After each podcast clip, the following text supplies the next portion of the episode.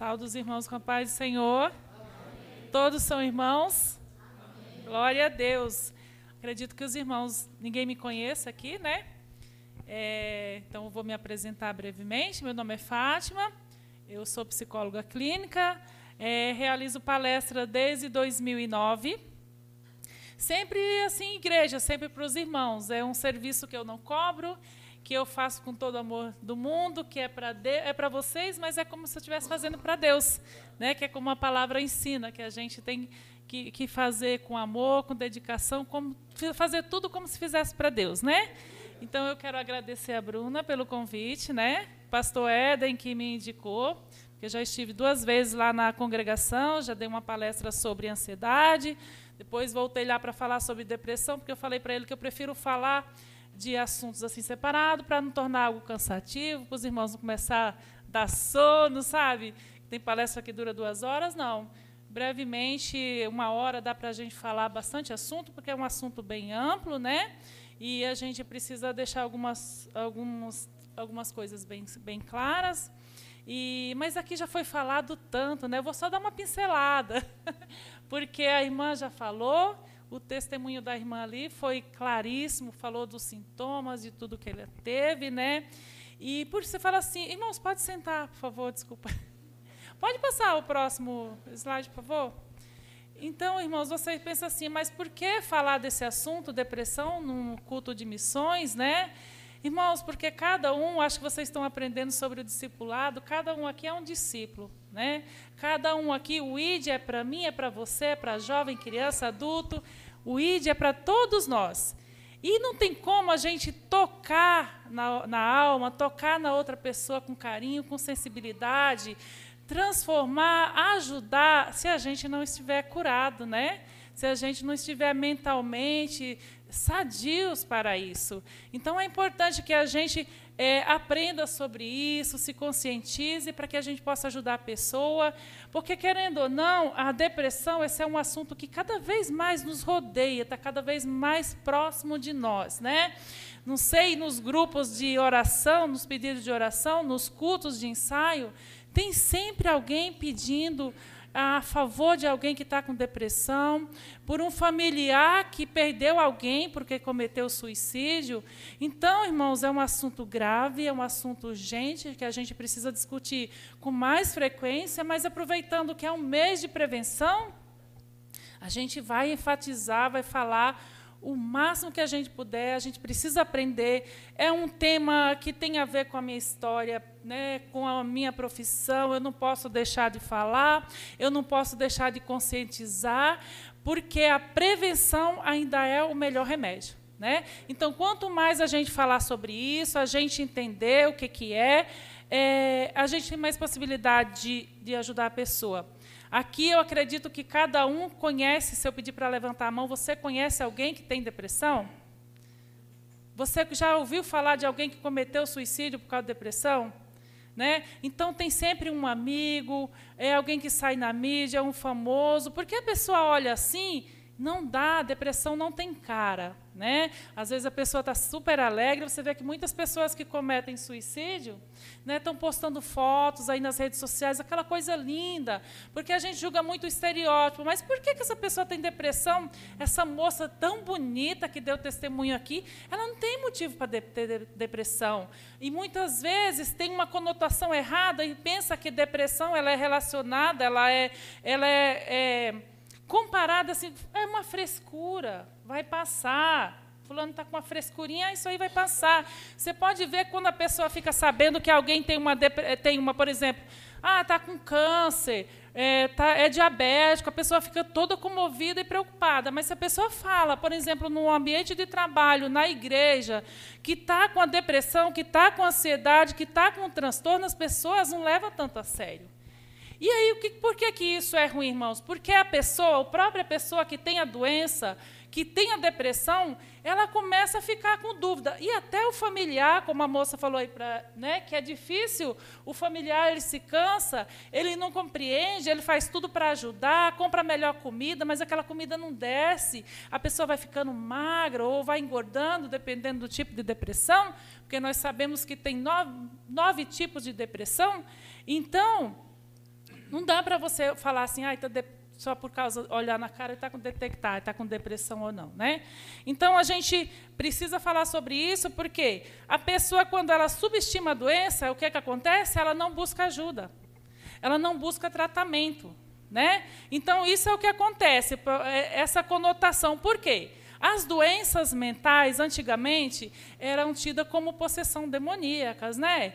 Ou então a pessoa que tem a depressão, ela, ela é fraca, né? Então, hoje a gente vai desmistificar isso aí e eu quero que vocês saiam daqui entendendo o que é a depressão, sabe? O que é uma tristeza comum. Por que, que eu estou diferenciando tanto a depressão de uma tristeza?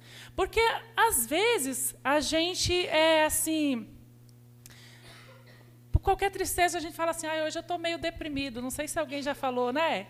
Ah, hoje eu estou meio deprimido. Né? E isso não é depressão. A depressão não é essa tristeza corriqueira que passa com o passar do tempo. Né? Então, é isso que a gente tem que focalizar aqui é, para saber. É, é, esse aqui, esse controle é para ir passando os slides, irmã. Ah, esse aqui é moderno, onde eu sempre peço para passar. Então, como eu já falei, né, eu não vou conseguir ler lá, lógico. a depressão é uma doença que ainda é muito subestimada pelas pessoas e, por essa razão, ela pode ser interpretada como um fato, algo para chamar atenção, sabe? Uma frescura. A pessoa só quer chamar atenção.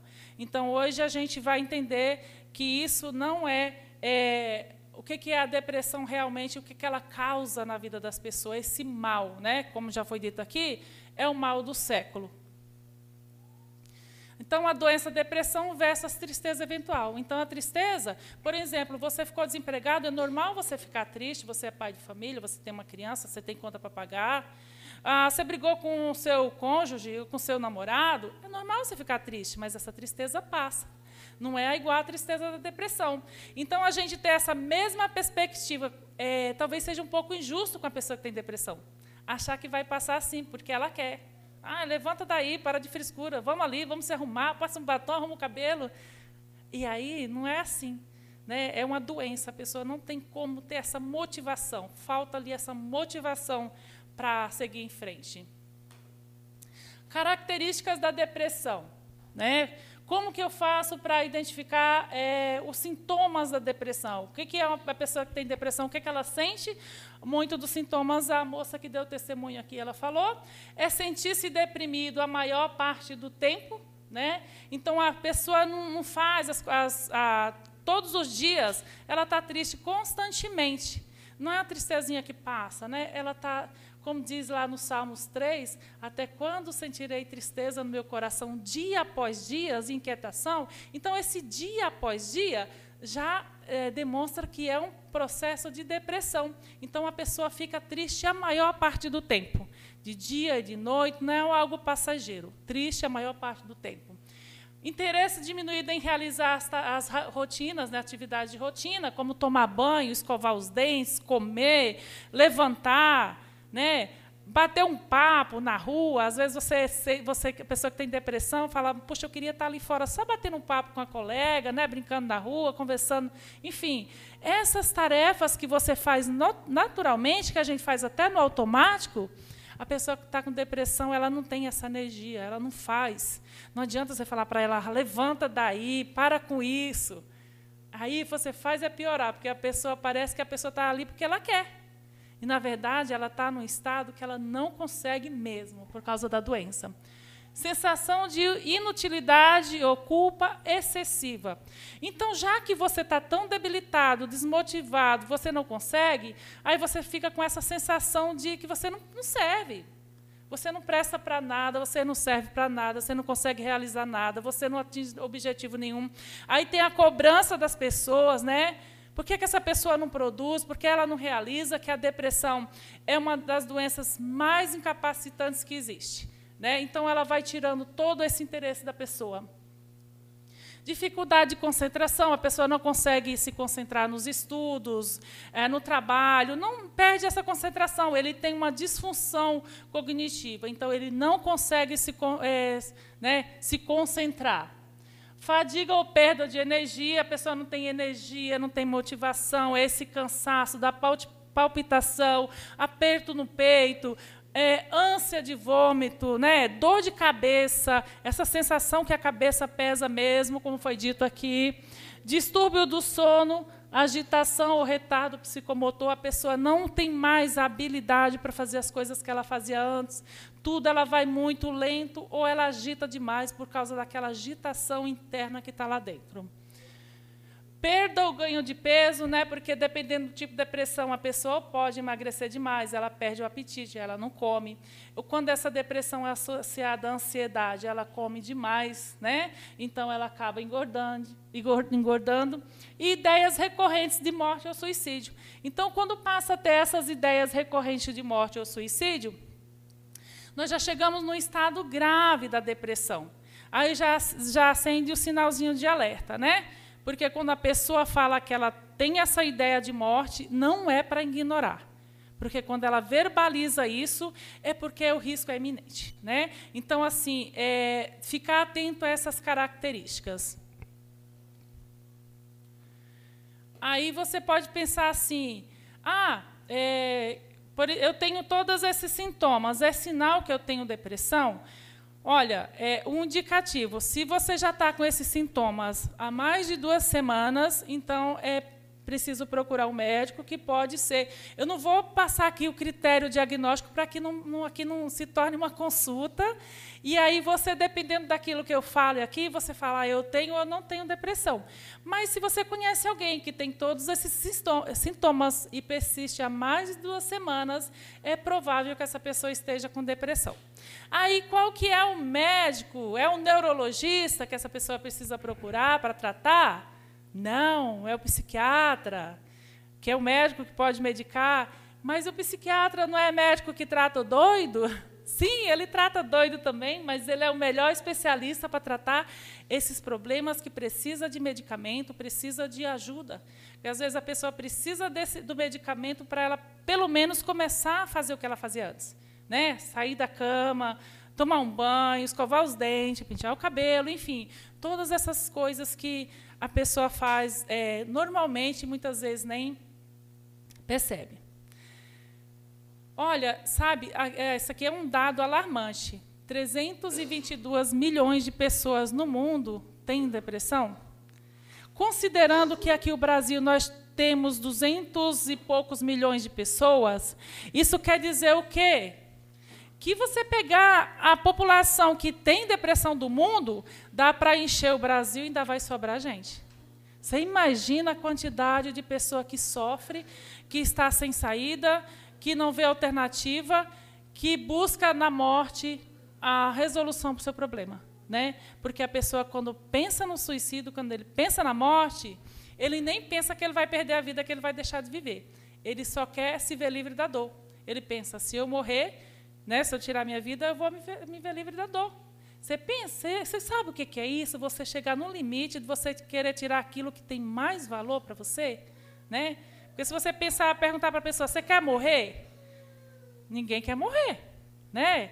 A gente quer viver, a gente quer ser arrebatado, mas morrer, a gente quer ir para o céu, mas morrer ninguém quer, não é verdade? Então, se você pensar que a pessoa tira a própria vida, é o limite da dor humana. É o último estágio da dor humana. Então, é algo que a gente deve se preocupar.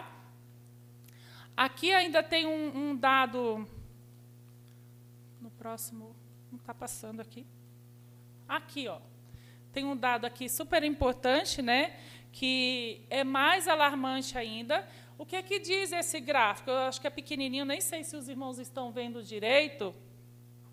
Mas fala o seguinte, esse gráfico, ele diz qual que é a, a, a predisposição, qual que é a, o prognóstico de uma pessoa, a probabilidade da pessoa ter uma depressão a partir da, de acordo da, com a geração que ela pertence, entende? Vamos supor assim, olha, a pessoa que tem 60 anos ou mais aqui, ela tem apenas 11% de probabilidade de ter depressão. Já a pessoa que tem de 45 a 59, ela já vai ali, olha, para 20%.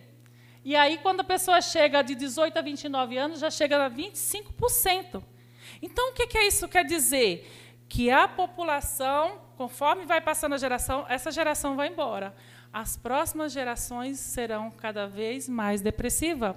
Então, esse é um dado que não se pode negar, né? Que as, infelizmente que a população, as populações das pessoas mais jovens têm mais probabilidade de ter depressão.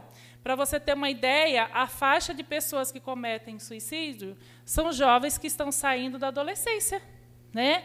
Então é uma algo assim alarmante, né? Se você pensar e preocupante, tendo em vista que nós temos filhos, tendo em vista que nós temos família, tendo em vista que nós temos amigos, temos em vista que a gente tem que ter o amor ao próximo, pensar, né? em ajudar, em apoiar. E aí é preocupante você saber que cada vez mais vai aumentar as pessoas que têm depressão em volta de você, ou até mesmo na sua família, na tua casa.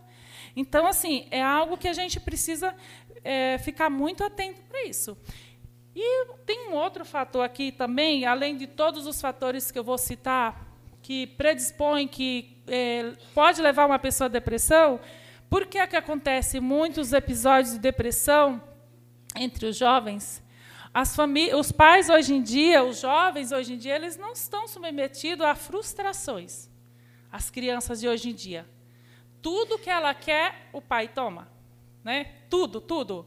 Eu lembro que quando nós éramos pequenos, eh, meus pais tinham dez filhos, então a gente colocava, pegava um chuchu, colocava umas madeirinhas e a gente chamava de boi. Né? Hoje em dia as crianças têm van da Barbie, casa da Barbie, não sei o quê, não sei o quê. E alguém quer brincar com esses brinquedos hoje em dia? As crianças brincam? Não, porque já estão lá no aparelhinho celular, né?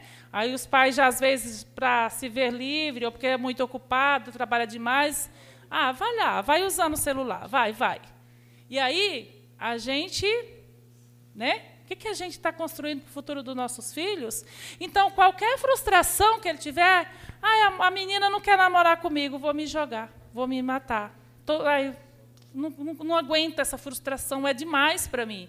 Você pode ver que antigamente a gente quase não ouvia falar em depressão. Né? Então, os, nós éramos submetidos à, à, frustração. Então, quando a gente for dar tudo para o filho, entregar tudo de mão beijada, dar tudo o que ele quer, a gente tem que pensar nisso. Né? Que, que futuro que eu estou é, construindo para o meu filho? Né? O que, que será dele? Então, o que, que acontece no corpo do indivíduo? Nós temos quase 100 bilhões de neurônios e mais de um trilhão de sinapses, que são as ligações entre os neurônios. Então, vocês, irmãos, assim, vocês acham que numa estrutura complexa como que é o cérebro, porque a depressão é uma doença do cérebro, o cérebro é formado por células e substâncias químicas. Então, estruturas assim muito complexas, como o cérebro, que tem todas essas sinapses, vocês acham que precisa de grandes coisas lá no cérebro, no cérebro para desencadear uma doença, desencadear uma depressão? Não, irmãos. Você acredita que uma, uma microinflamação causada por um estresse pode causar uma, uma doença na pessoa? Né? Então, assim, o que acontece no cérebro é o desequilíbrio da serotonina, né, que é o neurotransmissor, e a noradrenalina. Né? Então você pensa assim, o exame, por que é tão difícil detectar e acreditar nessa doença? Porque ela não é você fazer uma ressonância magnética, uma punção lombar, né, uma ultrassom, vai sair lá, tá com depressão. Não, não vai. Né? Agora, você sabe como que é detectada a depressão? Através do exame de sangue. Vocês não fazem lá o hemograma completo? Né? Tem lá o hemograma completo. Aí lá vai dizer se está faltando vitamina, é, quais são os hormônios que estão em excesso. Esses dias eu passei na médica, na cardiologista, e ela a, falou que eu estava com de, é, deficiência de vitamina D. Né? Então, tudo isso, irmãos, a gente tem que ter, ficar atento à nossa saúde. Vamos supor, só para vocês terem uma, uma ideia, entender melhor a questão do cérebro. Eu preciso de uma aguinha.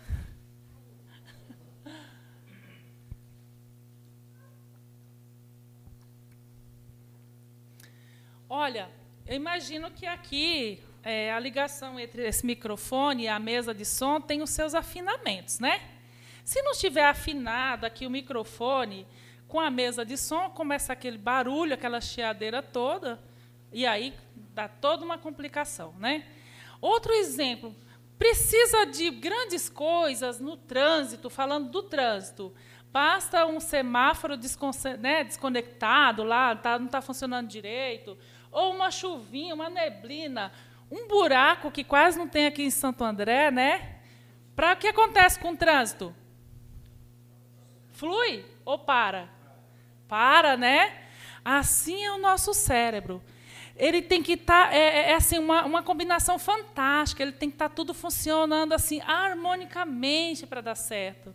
Não precisa de grandes coisas para acontecer a doença no cérebro, né? Basta uma microinflamação causada por o estresse, que todos os especialistas é, é, relacionam o estresse a várias doenças, inclusive a depressão.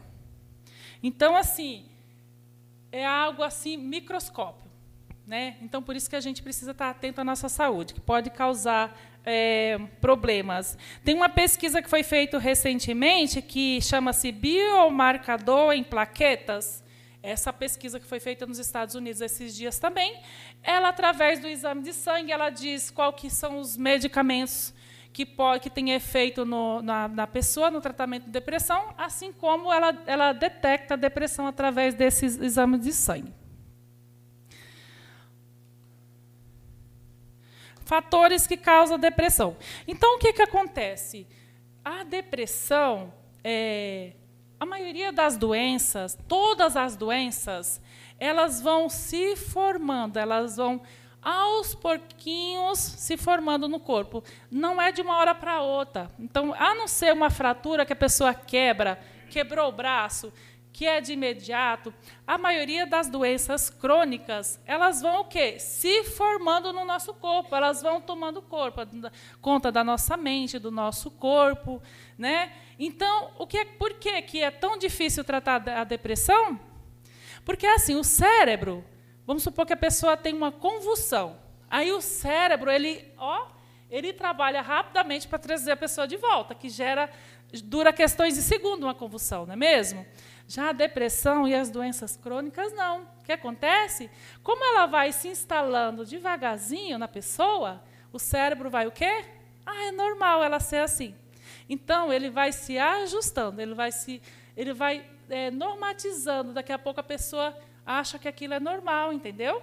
Por isso que a gente, a gente vai ver daqui a pouco o que, que a gente precisa fazer para mudar esse quadro aí, para ajudar o nosso cérebro, para ajudar o nosso corpo. Né? E quais são os fatores né, que estão relacionados, que podem desencadear a depressão? Então, o primeiro fator é o genético, né? Se você tem, você, então você quer dizer o quê? Que se eu tenho pais que têm depressão, vou ter depressão? Não. Que eu quero dizer é que você tem uma predisposição maior de ter depressão do que aquela pessoa que não tem é, geneticamente é, depressão. Não tem pessoas na família que têm depressão, os pais. Aí tem o fator epigenético. O que é a epigenética? É aquilo lá que nós, quando nós somos formados desde o ventre da nossa mãe. É a genética que acontece na vida uterina, sabe? Então, você vê muitas pessoas quando estão grávidas falam não pode passar nervoso, sabe? Não pode isso, não pode aquilo, porque o bebê, através das reações, através das questões das transmissões dos hormônios da mãe, se a mãe está estressada, se a mãe é submetida a momentos de estresse, essa criança vai já nascer com uma na sua genética uma carga aí ou alguma coisa que ela nem queria, que ela nem podia lá do, do ventre da sua mãe. Então, por isso que é importante a, a gestante ela ter uma gestação tranquila, sabe? Para o bebê nascer saudável, porque isso é transferido para o bebê. Então, aqui, na genética e na epigenética, na genética não dá para mexer nesse fator. Na epigenética dá para mexer muito pouco, porque você vai reeducar aquele bebezinho desde que nascer, ele vai ter outro tratamento. Agora, no estresse e no círculo social, tem como a gente mexer. Né? Então, é aí que entra o tratamento da depressão, a prevenção. Que nesses dois fatores você pode mexer. Que é o primeiro é o estresse. Né? Então, o estresse é um dos principais responsáveis. Vamos supor, se você nasceu com uma predisposição genética, mas você não vive num ambiente estressado, que é difícil hoje em dia, nem no seu ambiente é, familiar, nem no seu círculo social, nem no seu ambiente de trabalho, você não tem tanta probabilidade de ter depressão. Agora, se você já tem um fator genético, aí lá todo dia submetido ao estresse né? Infelizmente, a probabilidade de você ter depressão é muito grande, né? A epigenética a mesma coisa. Se esse bebezinho que já nasceu com uma predisposição, né, ele não crescer num ambiente assim, num ambiente hostil, num ambiente difícil, num ambiente que Vou dar um exemplo para vocês aqui da epigenética. Foi feito um estudo com dois grupos de ratinhos. Um grupo dos ratinhos, a mãe, ela lambia aquele, sabe? Tratava aqueles ratinhos com carinho, dava comida, sabe? Aquele papel de mãe. E aí, no outro grupo de, de ratinhos, perdão, a mãe, sabe, não cuidava, sabe, não dava comida. Isso é científico, esse estudo que foi feito. E aí, quando esses ratinhos foram submetidos a momentos estressantes, a estímulos estressantes, esses que não foi cuidado pela mãe, eles entravam em desespero. Eles não conseguiam lidar com aquele estresse. Ele não conseguia lidar com a frustração. Já aqueles ratinhos lá que foram bem cuidados, lambidos, né, alimentados, eles se saíram muito bem, né? Então isso aí já é uma dica para a maneira como a gente cuida, a gente, né, o carinho, o amor, aquilo que a gente fala para os nossos filhos.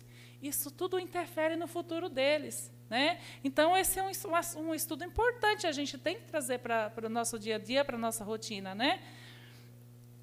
E o outro, irmãos, é o círculo social. Né? Já dizia o filósofo que ninguém é uma ilha, né?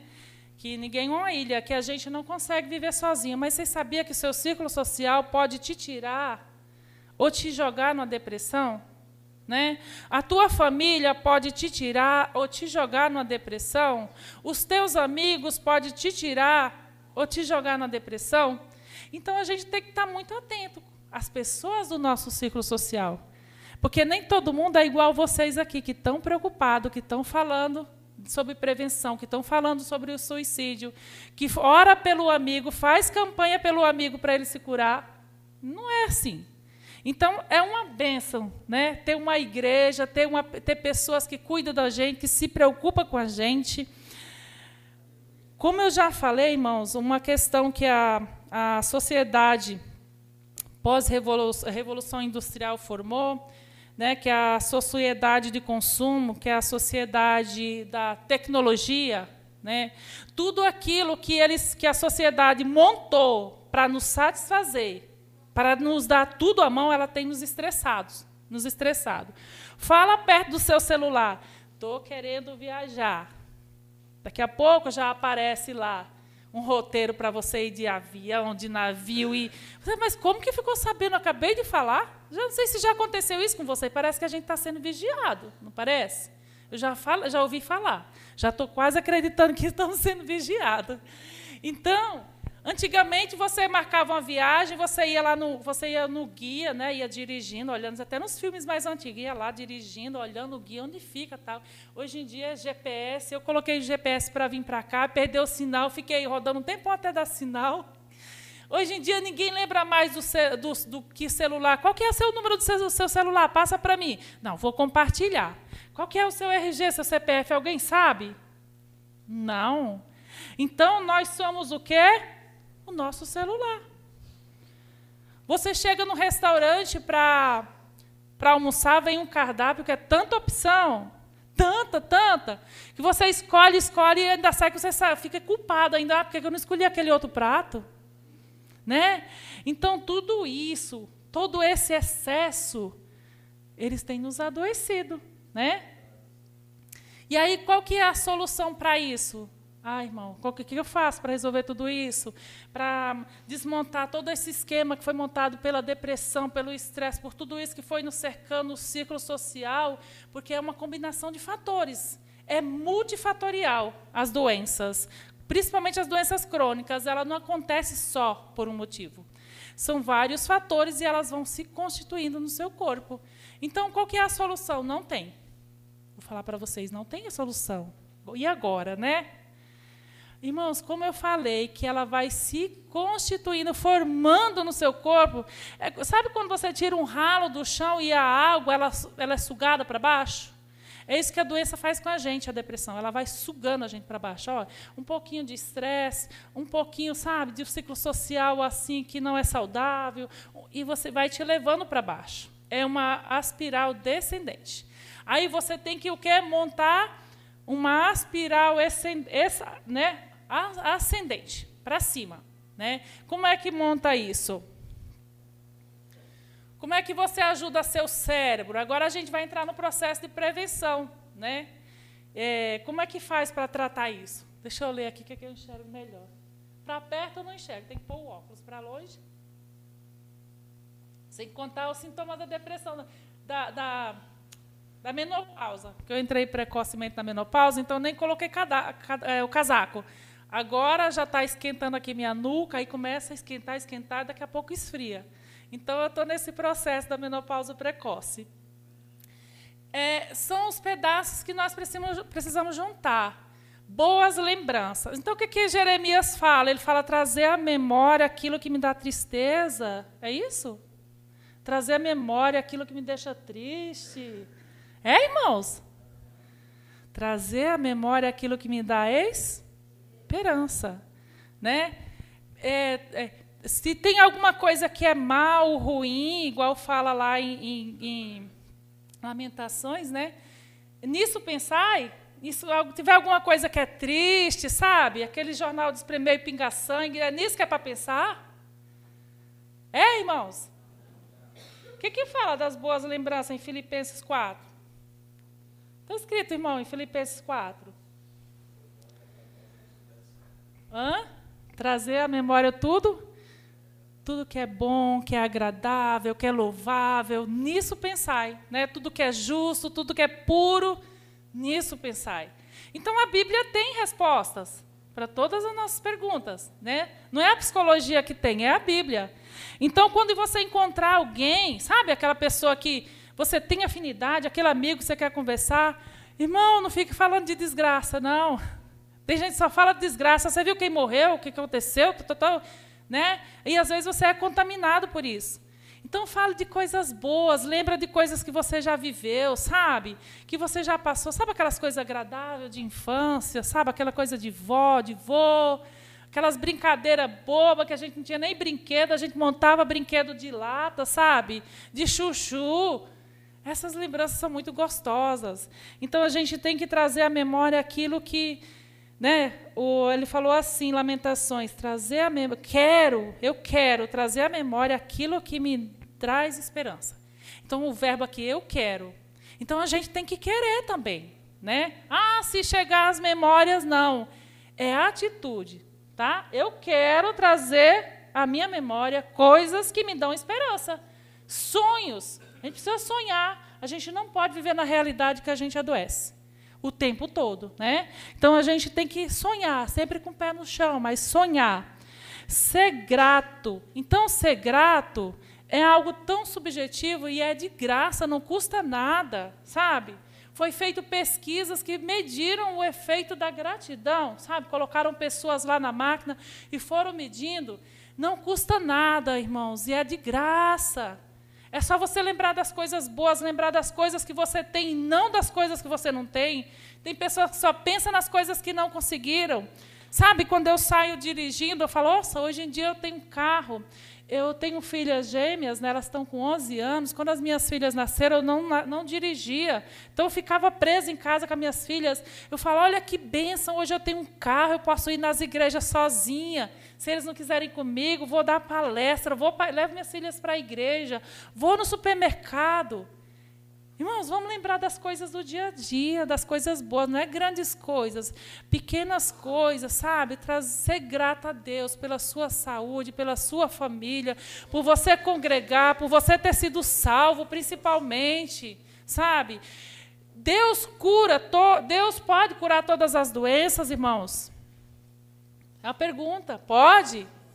Ele cura todas as doenças? Cura, ele tem poder para curar, né? Mas aquilo que ele não pode curar, a gente tem que buscar atrás, a gente tem que buscar solução, a gente tem que buscar ajuda, sabe? É um processo. Como ela falou ali, não é do dia para a noite, é um processo. Você busca ajuda, você pede e você vai conseguindo. A Bíblia fala que a mulher do fluxo de sangue, que ela gastou tudo o que tinha para se tratar até o mestre curá-la, né? Será que se ela não tivesse gastado tudo o que tinha, ela tinha conseguido chegar até o mestre? Então, a ciência está aí, os tratamentos, a gente tem que buscar ajuda.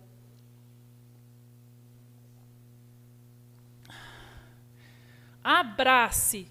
Abrace. Você já viu que o, quando os jogadores eles, eles fazem um gol, eles correm e se abraçam? É diferente daquele que corre sozinho. O que corre sozinho, ele não tem 100% de aproveitamento. Então, aquele, o abraço, o toque, abraça quem você ama, aproveita que passou a pandemia, sabe? Já teve um tempo aí que a gente não podia abraçar, não podia falar, não podia nada, né? Tinha, às vezes tinha que ficar isolado do familiar. Eu lembro que a minha mãe faleceu no mês de março de Covid.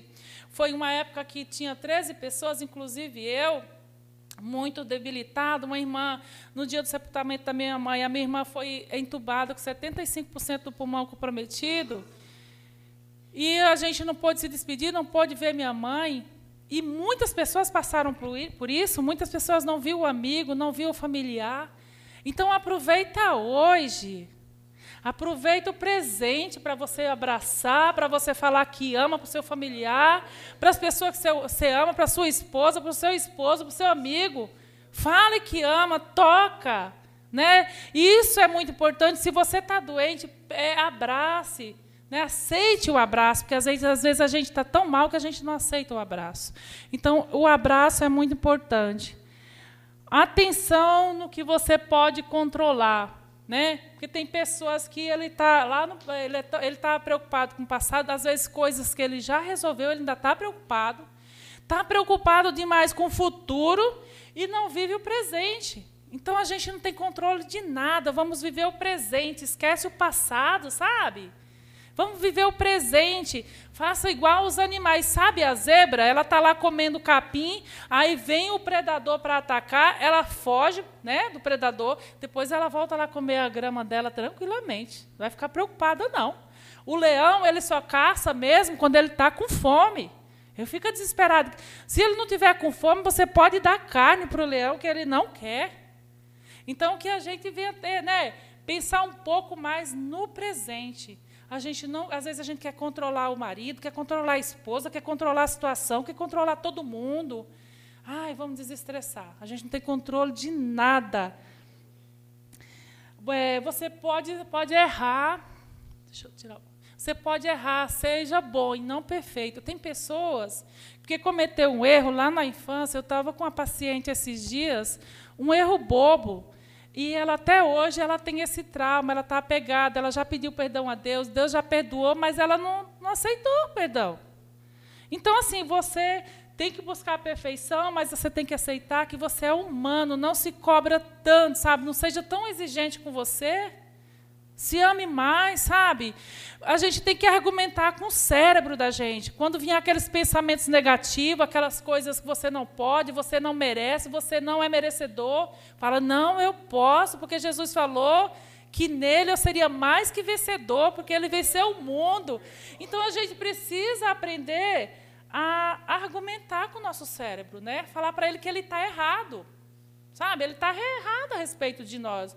Nós somos únicos, nós somos importantes, nós temos um valor. Argumente com seu cérebro. Não aceita tudo que ele fala. Então, o agora é que é importante. A única coisa que a gente tem é o agora. Né? Então, que a gente não esteja assim tão ansiosos, tão preocupados. Ah, o sono. Sono e os exercícios, né? Então, tem gente que fala assim, ah, mas eu tenho insônia, eu sofro com insônia. Gente, é importantíssimo você dormir, porque você sabia que quando você dorme, as memórias, é, as memórias ruins elas são apagadas. Você, essa semana mesmo, eu estava tão preocupada, com, e eu, eu tirei um cochilo assim, eu já acordei assim melhor. Né? E aí tem pessoa que fala que tem insônia, está com insônia, mas aí fica três horas no celular, lógico que vai ter insônia. Né? Porque pensa numa coisa que distrai a gente rapidinho, né? Quando você vê, já passou, você já perdeu duas, três horas ali no celular. Então, assim, ficar no celular muito tempo, claro que causa, né? Os exercícios físicos, né? Então, todo especialista que você for passar, acho que vai indicar exercício físico para você. Se a gente pudesse colocar os efeitos do exercício físico numa pílula, a gente ganharia o Prêmio Nobel da Paz. Para você ter uma ideia, foi feita uma pesquisa, um experimento com uma sertralina, que é um antidepressivo, e os exercícios físicos. Então, num grupo, eles colocaram umas pessoas para fazer exercício físico, sem remédio, sem a sertralina, e no outro grupo, eles, eles davam só a sertralina para a pessoa. Adivinha qual foi o grupo que teve melhores resultados? O que praticou exercício físico. Então, exercício físico, você fala, mas eu não nasci para isso. Nasceu sim. Todos nós precisamos nos exercitar. Isso faz um bem, porque eu não falei para vocês que. Você sabe o que acontece? Por que, que faz bem o exercício físico? Não é só por falar. Não falei para vocês que a depressão, as doenças psicológicas, principalmente a depressão, é problemas lá na noradrenalina e na serotonina? A questão da adrenalina. O, quando você é submetido a um estresse, nós fomos criados, Deus perfeitamente nos criou para quando a gente passar por momentos de estresse, a gente reagir. Né? Por exemplo, momento de perigo. Eu estou lá no mar, tô minha, vem um tubarão. Lógico que eu vou, minhas pupilas vão dilatar, meus músculos vão encher de sangue para eu fugir da correnteza, fugir do tubarão, fugir do cachorro, enfim.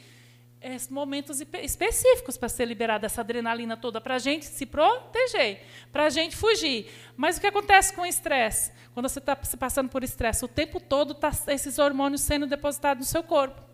Então, quando você faz atividade física, o que, que o seu corpo aprende? Quando você faz atividade física, não é liberado no seu corpo a adrenalina, os hormônios do prazer, a serotonina? Então, o seu corpo vai se acostumar a receber esses efeitos. Então, ele não vai reagir negativamente diante de um estresse. Seu corpo, falando assim, ele vai se tornar mais resistente, mais resiliente às doenças mentais. E outros tipos de doenças que são as doenças físicas também. Então, é importante fazer atividade física. Pessoa que tem depressão, ela vai fazer psicoterapia associado, então ela tem que seguir, ela tem que montar isso ah, para ela ter, né, remédio, o médico, exercício físico. Eu tenho uma sobrinha que ela tem depressão. Eu percebo rapidamente quando ela está sem fazer eh, atividade física porque ela começa a ter recaída. Né? Porque nós sabemos que tem a depressão crônica, né? tem a depressão reativa. Essa doença crônica ela precisa de manutenção. A doença tem cura? Tem, mas a doença crônica ela precisa do, de acompanhamento. Certo? Boa alimentação. Ah, então, é, chocolate vem do cacau, né? Chocolate vem do cacau, o cacau é uma árvore, então chocolate é uma salada, certo? Não. Ah, fandangos vem do milho. Isso é saudável? Fandangos? Não. Então, quanto menos alimentos processados, melhor. Né? Tudo isso que vem enlatado, empacotado. Tem pessoas que só comem produtos congelados. Tem pessoas que não cozinham. Tem pessoas que monta lá no congelador lasanha congelado, tudo congelado e vai comendo. Isso não é saudável. Não estou falando que você não pode, que chocolate é uma delícia. Né? O meu irmão fala assim, que ele, quando estava no, no Ceará, que nós somos cearenses, né? eu vim, eu tinha 13 anos. Lá ele, ele, ele, ele comia rapadura. Mas quando ele veio para São Paulo, ele já foi apresentado ao chocolate. então, depois que a gente é apresentado o chocolate, a gente pega gosto pelo chocolate. Então, a gente pode comer, mas muitas dessas coisas faz mal. Né? Então, a gente tem que ter uma boa alimentação. Pequenas metas, porque tem gente que tem um grande objetivo, fazer faculdade, casar, ter filhos. Mas enquanto isso não acontece, a pessoa foca só naquilo. E a gente precisa de pequenas metas, sabe? Um up, pequenos up, até a gente chegar na meta final. Né? É, por exemplo, eu vou dar um exemplo para vocês. Eu quero ter meu consultório, né? Mas enquanto não acontece, eu vou fazer tendo pequenas metas. Agora, o pastor, eu, pastor meu pastor, o pastor Adaito, acho que eu não falei para vocês, lá do Jardim Las Vegas. E ele me cedeu uma sala lá que eu posso atender a preço popular. Então, eu atendo a comunidade, eu atendo as pessoas lá. E isso, para mim, é gratificante, é maravilhoso, poder ajudar as pessoas. Isso não é um pequeno up? Isso não traz alegria, não traz prazer? Preciso ficar esperando grande, eu tenho meu consultório, né? Isso a gente tem que ser grato pelas coisas que vão acontecendo. No final da palestra aqui, vai ter um slide que vai ter o contato direitinho, para quem tiver interesse. Apoio de quem está perto. Então, a cura não é sozinho. Né? A cura passa por as pessoas que nos amam, as pessoas que nos quer, quer, nos quer dar carinho, as pessoas que nos querem ajudar. Então, ela não é sozinho. Né? Agora, eu peço... Irmãos, esses slides aqui é mais para eu lembrar do que para vocês. Né? Irmão, você pode passar aquele vídeo, por favor?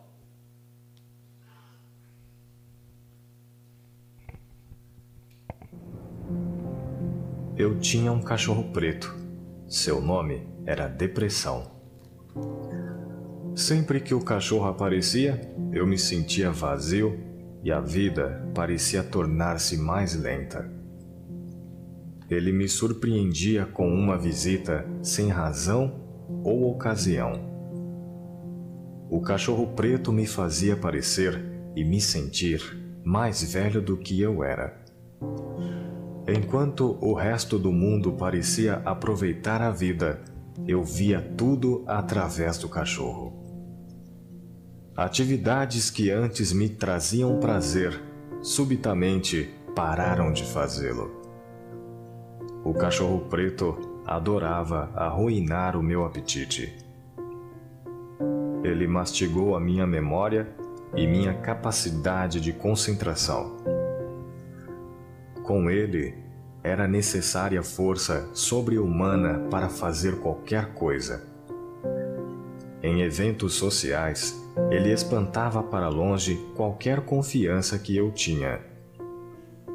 Meu maior medo era ser descoberto eu me preocupava que as pessoas iriam me julgar. Por causa da vergonha e do estigma do cachorro, eu estava sempre preocupado em ser descoberto. Então investi vastas quantidades de energia para escondê-lo. Manter uma mentira emocional é exaustivo.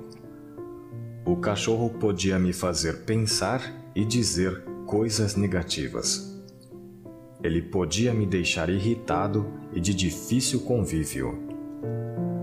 Ele tomava o meu amor e enterrava a minha intimidade. Ele adorava me acordar com pensamentos negativos e repetitivos. Ele também gostava de me lembrar o quão cansado eu estaria no dia seguinte. Ter um cachorro preto não é se sentir triste ou para baixo é pior, é não ter a capacidade de sentir. Eu envelhecia e o cachorro preto ficava maior, aparecendo toda hora. Eu tentava espantá-lo, mas frequentemente ele vencia. Cair se tornou mais fácil do que se levantar novamente. Então eu me tornei bom em me automedicar, coisa que não ajudava de verdade.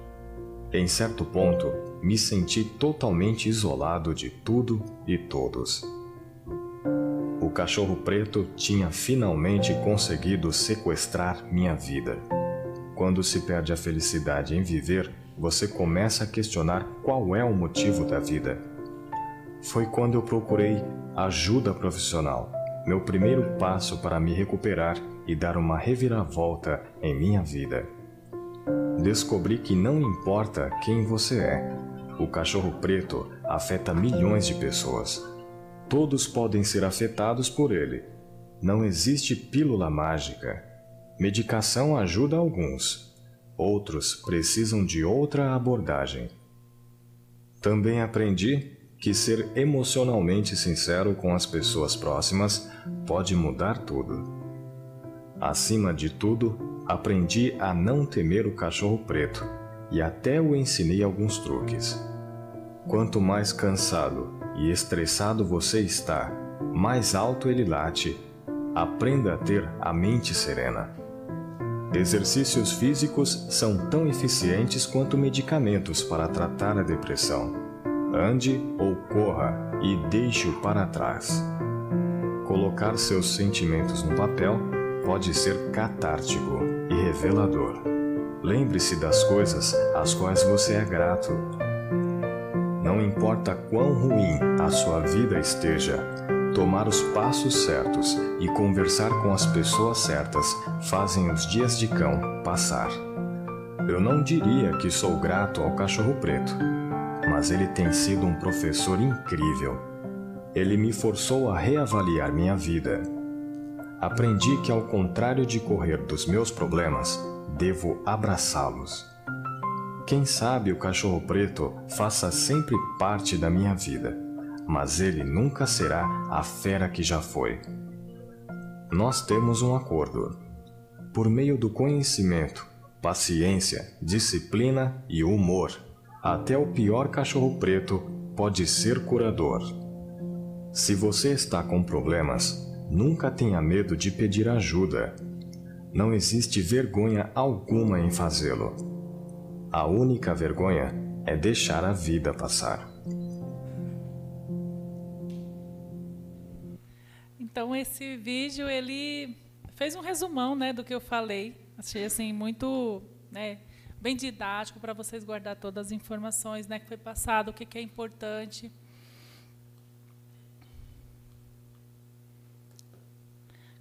Então, é, irmãos, eu, estava, eu aqui falei um pouco da sociedade consumista, que ela foi montada para nos satisfazer, mas que ela tem nos estressado, que ela tem nos adoecido, né? Porque a gente precisa aprender um pouco a fugir um pouco desse consumismo, desse excesso de informação, a gente ponderar, a gente né, ver em que, que a gente está exagerando, né? Mas quando nós estudamos a sociedade, seja pela antropologia, pela sociologia, nós vemos que o que fez com que a sociedade sobrevivessem ou que elas se mantessem saudáveis, se, se protegessem dessas doenças, dessas questões, é algo que chama-se transcendência. Né? Então, transcendência é, não é só você fazer parte de um grupo, porque um grupo é só a soma de toda, só a soma de partes, né? A transcendência é maior do que a soma de todas as partes. O que, que eu quero dizer com isso? Que é você é, parar um pouquinho de olhar para você mesmo, às vezes até deixar você no, no segundo plano, no plano secundário. É você fazer parte de algo maior sabe? Não é só fazer parte de um grupo, mas pesquisas, eu estou falando de ciência, mostra que quando há uma entrega pessoal da pessoa, né? Quando há essa entrega pessoal, esse envolvimento, né? Eu não estou falando de religião, mas a espiritualidade, foi feita pesquisa, mostra que quando a pessoa tem essa entrega, que ela é uma pessoa mais saudável, que ela é uma pessoa mais resiliente às doenças. Né? Quanto você vê, dos, quantos irmãos, quantas pessoas que se dedicam na obra a ajudar o outro, e eles acabam até esquecendo dos problemas, então é você assim se deixar um pouco no plano secundário e ter essa entrega pessoal, além de todos os uh, que eu falei ali, que é como prevenção, você tem como se ajudar, tem essa questão espiritual, né, da sua entrega, do seu envolvimento pessoal isso faz, isso protege as pessoas das doenças. Tem uma, uma passagem bíblica que fala assim, olha, a minha alma está profundamente triste até a morte. Acho que vocês já ouviram, né? Essa, essa mensagem está em Mateus 26, 38. Eu não vou pedir aqui para alguém falar, né? Se já sentiu a alma assim profundamente triste até a morte. Mas eu quero falar para vocês que eu já senti a minha alma profundamente triste até a morte. Em 2009 também eu tive depressão. E eu vi a moça ali, estava dando testemunho dela, parecia que ela estava descrevendo o estado que eu passei. Né? Essa questão do emagrecimento, tudo que eu colocava na minha boca me dava ânsia de vômito, sabe?